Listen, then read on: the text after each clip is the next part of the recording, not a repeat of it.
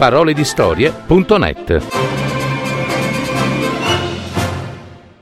Il muratore della Valtellina di Gianni Rodari.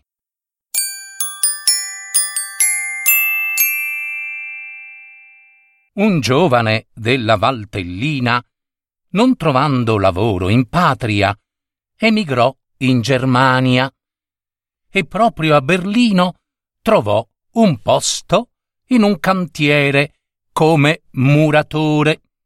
Mario, così si chiamava il giovane, ne fu molto contento.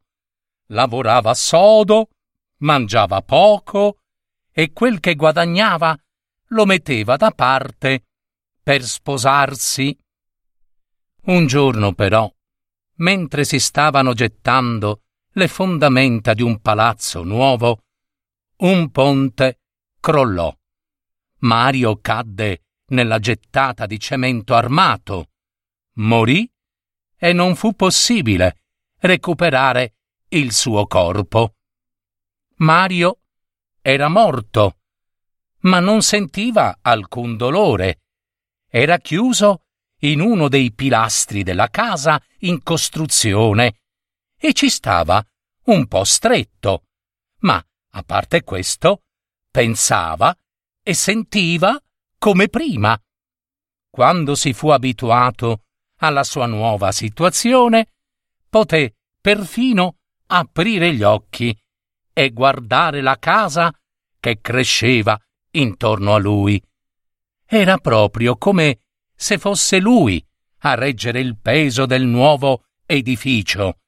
E questo compensava la tristezza di non poter più dare notizie di sé a casa alla povera fidanzata. Nascosto nel muro, nel cuore del muro, nessuno poteva vederlo, o almeno sospettare che fosse lì. Ma questo a Mario non importava.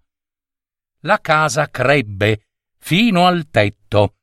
Furono collocate al loro posto porte e finestre.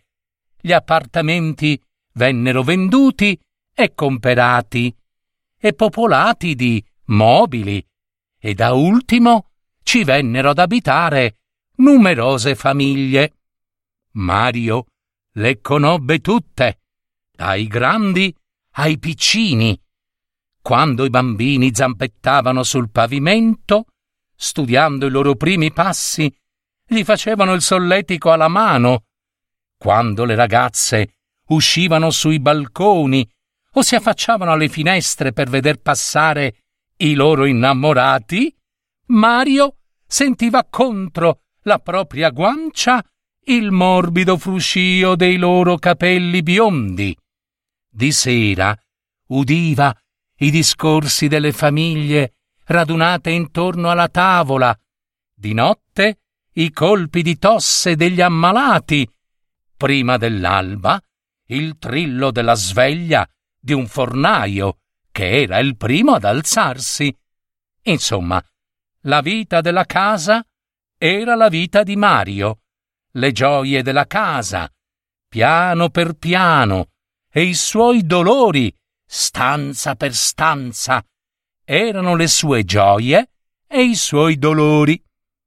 Ed ecco che, un giorno, scoppiò la guerra e cominciarono i bombardamenti su tutta la città e Mario sentì che anche per lui si avvicinava la fine.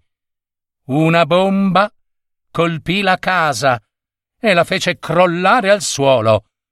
Non rimase che un mucchio informe di macerie, di mobili infranti, di suppellettili schiacciate sotto cui dormivano per sempre donne e bambini, sorpresi nel sonno. Fu soltanto allora che Mario morì davvero, perché era morta la casa nata dal suo sacrificio.